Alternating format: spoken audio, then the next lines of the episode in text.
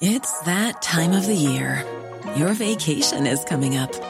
You can already hear the beach waves, feel the warm breeze, relax, and think about work. You really, really want it all to work out while you're away. Monday.com gives you and the team that peace of mind. When all work is on one platform and everyone's in sync, things just flow wherever you are. Tap the banner to go to Monday.com.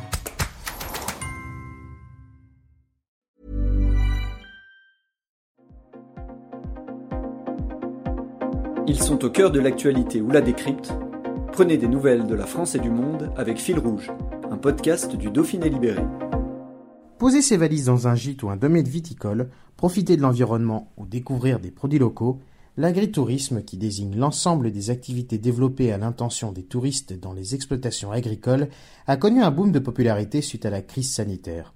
En 2010, 13 800 agriculteurs sur 57 000 diversifiant leurs activités le pratiquaient.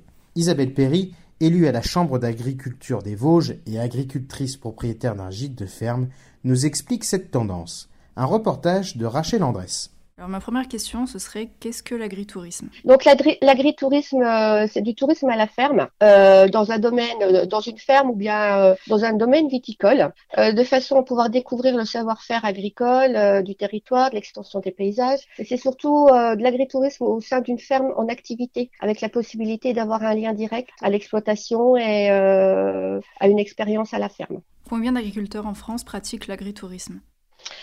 Alors, l'agritourisme en France. Euh, donc là, c'est des chiffres de, de 2010. Euh, on attend les résultats. Euh, on attend les résultats du, du, recensement agricole qui a eu lieu en 2020, je crois. Donc, il y avait à peu près 13 800 exploitants qui faisaient euh, de l'agritourisme sur euh, à peu près 54 000 qui faisaient, 57 000 qui faisaient de la diversification. Donc, ça représente à peu près 24 des exploitations. Les chiffres un peu plus récents, si vous voulez, nous, on a fait un observatoire au niveau de Bienvenue à la ferme. Donc, sur ces 13 800, il y en a euh, 2500 qui sont dans le réseau Bienvenue à la ferme. Euh, les principales euh, activités que l'on peut faire sur euh, dans, dans le monde de l'agritourisme, donc il y a l'hébergement qui vient en première position avec 25% des adhérents, qui représente à peu près 1218 adhérents pour Bienvenue à la ferme, hein, je parle. Hein. Mais on est toujours dans les mêmes chiffres au, au niveau des pourcentages. Dans les hébergements, on compte tout ce qui est gîte, chambre d'hôtes, les campings, les accueils de camping-cars, les vacances d'enfants. Euh, plus récemment, là, euh, avec quelque chose qui est un peu plus à la mode, c'est les hébergements insolites. Donc voilà. Derrière, on a aussi tout ce qui est restauration avec les fermes auberges. Donc là, ça correspond euh, ferme auberge, euh, chambre d'hôte, euh, moi, chambre d'hôte, c'est 16% des adhérents. Ferme auberge, tout ça, avec les petits goûters à la ferme ou euh, location. On a aussi les locations de salles, les services traiteurs. Ça correspond à peu près à 14% des adhérents. Et après, l'autre plus gros euh, pourcentage, c'est tout ce qui est aussi ferme découverte, ferme pédagogique. Voilà.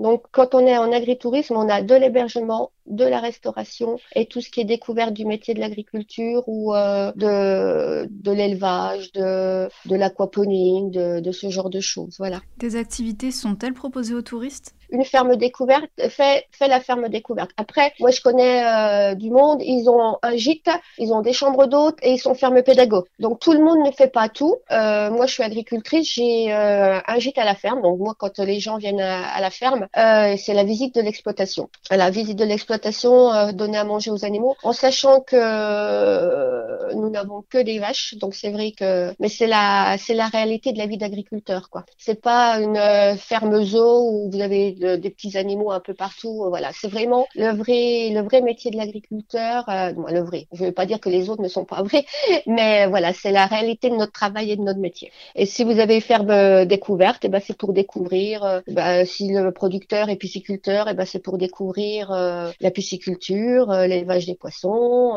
comment voilà. Si vous avez des fermes pédagogiques, les fermes pédagogiques en général, c'est toujours en relation avec l'inspection académique. Donc c'est plus les écoles qui vont. En général, quand on vient dans une dans un hébergement, euh, bienvenue à la bienvenue à la ferme ou agritourisme en général, euh, c'est euh, le relationnel et vivre une euh, vivre une expérience.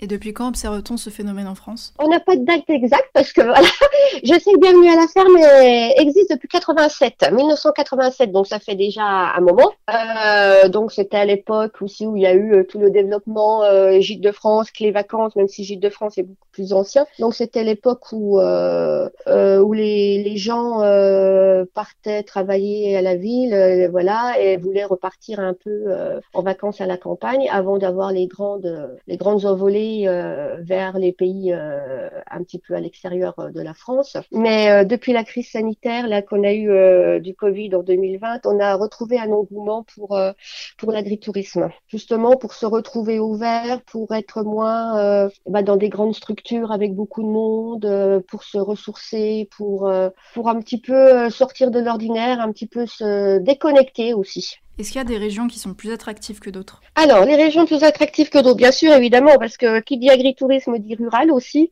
et qui dit euh, aussi agritourisme, comme je vous ai dit tout à l'heure, disait aussi agriculture. Donc, il y a des régions où il y a plus ou moins d'agriculture et aussi d'agriculture qui euh, qui sont moins euh, ou plus ouvertes à l'agritourisme. Par exemple, tout ce qui est zone montagne, zone littorale, tout ce qui est, par exemple, euh, grande culture, donc c'est céréalière et tout ça. C'est vrai que pour accueillir du monde sur l'exploitation, faire vivre une expérience quand on a des céréales, euh, on moissonne, il euh, y a, pas. Quand c'est dans le monde végétal, expliquer, c'est un peu compliqué. Quand il n'y a pas d'exemple, il n'y a pas d'animaux à voir, voilà. Donc c'est vrai qu'il y a, y a, y a des, des endroits en France, par exemple dans vos, dans votre, dans votre région, à vous, il y a 349 adhérents. C'est presque là où il y en a le plus, hein, voilà. Donc montagne, dans notre région, Lorraine euh, c'est 116, 127, surtout l'est de la France. Et les plus petits, bah, par exemple, euh, c'est le nord, c'est le, le, le, sud. Euh, voilà, c'est ce genre de. Mais c'est là où il y a bah, de la verdure et puis des activités. C'est aussi une façon de maintenir le paysage de laisser une agriculture sur place pour la maintien de paysage. Voilà.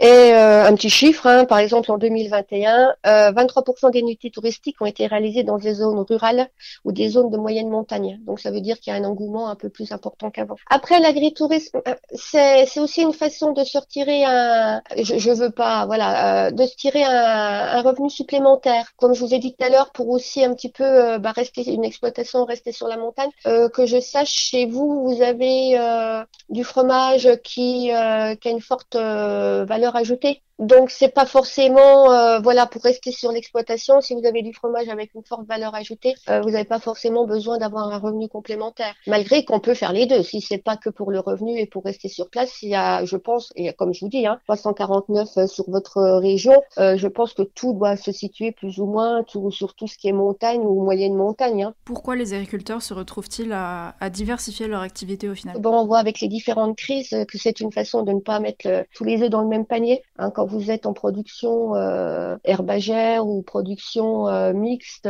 que vous avez une sécheresse ou euh, quoi que ce soit, bah derrière euh, vous avez des revenus en moins, vous n'avez pas voilà. Donc l'agritourisme en général, il y a toujours, surtout depuis le Covid, je vous dis, les gens reviennent à la campagne, donc ça permet d'avoir un revenu supplémentaire. Et puis ça nous apporte aussi à nous ou même aux touristes, hein, un contact humain. Euh, ça nous permet de faire, euh, de faire partager notre métier et de faire découvrir notre métier. J'accueille souvent euh, des, des, gens de la ville et euh, ou même même sans ça, même quand c'est des, des personnes, euh, voilà, euh, ils sont pas forcés, ils savent pas tout ce qu'on fait, la, la, modernisation qu'on peut avoir. Je me rappellerai toujours, moi c'était un couple avec la grand-mère, les enfants, les petits enfants. Je dis bah venez visiter. Et la grand-mère me dit bah je sais ce que c'est une ferme, j'ai été agricultrice, vous trayez au pot. Ah je dis alors là, madame, venez, vous allez voir, on ne traite plus au pot, on a un robot de traite. Euh, voilà, c'est aussi pour apporter tout ça.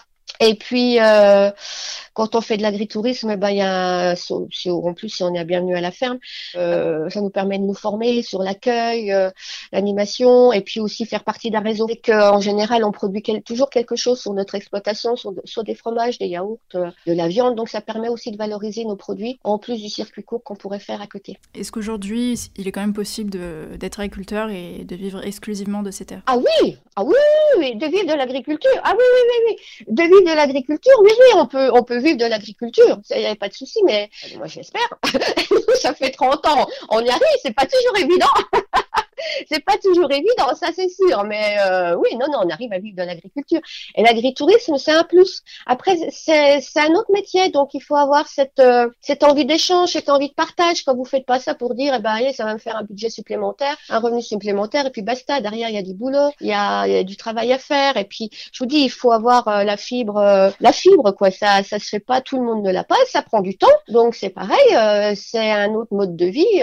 nous, on est on est tout seul, on n'a pas de voisins, on n'a rien du tout. Donc c'est vrai que quand on avait nos enfants euh, qui euh, qui étaient encore à la maison, eh ben ça leur faisait des copains qui venaient jouer avec eux, qui euh, voilà, c'était des expériences à des expériences et puis du partage quoi. Et je me demandais aussi si le réchauffement climatique va changer la pratique de l'agritourisme. Alors est-ce que ça va impacter l'agritourisme Je vais vous donner une réponse de belge, un oui et non. Ça dépend de l'activité que vous faites. après, par exemple, il y a des fermes équestres, donc ça veut la, le réchauffement climatique, le changement climatique ne veut pas impacter euh, l'agritourisme des personnes qui font des fermes équestres, à part peut-être euh, les visites ou euh, monter à cheval ou ce genre de choses qui ne se font peut-être pas pendant les grandes chaleurs, donc des changements d'horaire. Après, il y a tout ce qui est gestion de l'eau, la gestion de l'eau qui est un peu plus compliquée, mais ça c'est pour tout le monde pareil. Hein, donc ça après c'est juste une communication à avoir avec les touristes en leur expliquant ben voilà gestion de l'eau, source, euh, faire attention. Mais bon, ça, on met tout ça en place parce qu'on essaye quand même. C'est aussi notre fibre, notre fibre d'agriculteur qui ressort. On travaille quand même avec euh, avec la nature, avec la terre, et on n'est pas là pour la gâcher ni euh, voilà. Donc on, fait attention nous-mêmes à l'eau, on fait attention à nous-mêmes à tout à tout ce qu'on peut mettre quand on le, traitement de l'eau avec des, des filtres à roseaux et ce qui s'ensuit, la consommation d'énergie. Donc on fait attention. Donc après on l'explique et on le développe au niveau de l'agritourisme. Par contre là, le, le petit problème qu'on a eu cet hiver, euh, c'est avec euh, la nouvelle loi, je ne sais plus c'est laquelle, où euh, tout ce qui est hébergement insolite qui n'est pas bien isolé, donc tout ce qui est yourte et tout ça, ne peut plus être utilisé en hiver ou même en été parce que ce n'est pas isolé. Existe-t-il des aides fournies par l'État pour accompagner les agriculteurs? Avant la, la, crise Covid, on n'était pas forcément reconnu comme acteur du tourisme. On était agriculteur et tourisme, donc on n'était pas forcément reconnu comme acteur du tourisme. Donc on a eu quelques problèmes.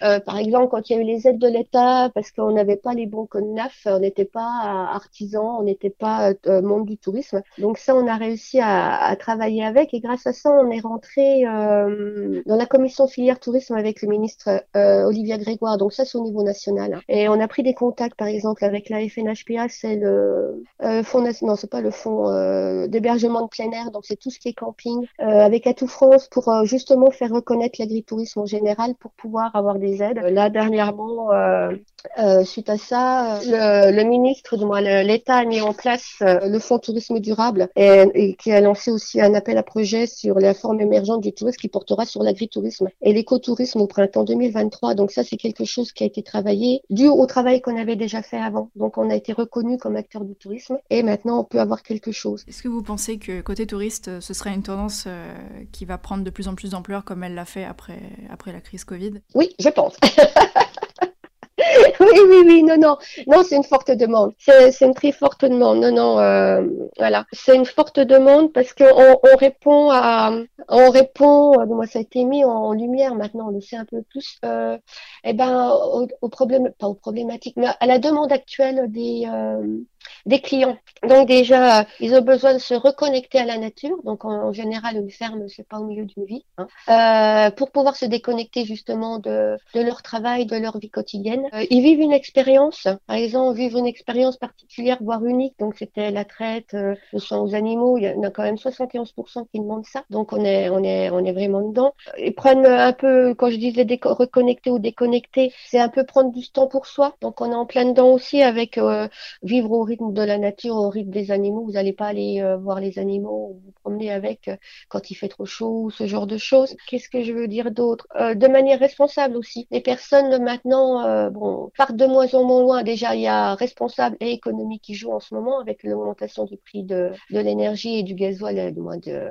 du carburant. Euh, donc ils partent moins loin. En général, ils partent à peu près à, à deux heures, deux heures et demie, trois heures de route de chez eux, quoi. Hein, voilà, donc euh, c'est ça. Euh, donc responsable, euh, du développement durable. Comme je vous ai dit tout à l'heure, nous, les agriculteurs en général, euh, on fait attention à tout ce qui est développement durable. Et puis euh, il y a aussi tout ce qui est, comme je vous disais, consommation de produits locaux, revenir au circuit court, manger des choses que vous savez où c'est qu'elles ont été produites. Donc, dans, quand vous avez des tables d'hôtes avec des chambres d'hôtes et tout ce, qui s'ensuit, vous pouvez, même chez nous, nous on vend de la viande de nos vaches, euh, on fait, on, voilà, des cochons, euh, ben, ils ont, euh, ils peuvent déguster, manger de la viande. J'ai un jardin, je partage mes légumes, voilà, ce genre de choses. Hi, this is Craig Robinson from Ways to Win, and support for this podcast comes from Invesco QQQ, the official ETF of the NCAA. The future isn't scary. Not realizing its potential, however, could be.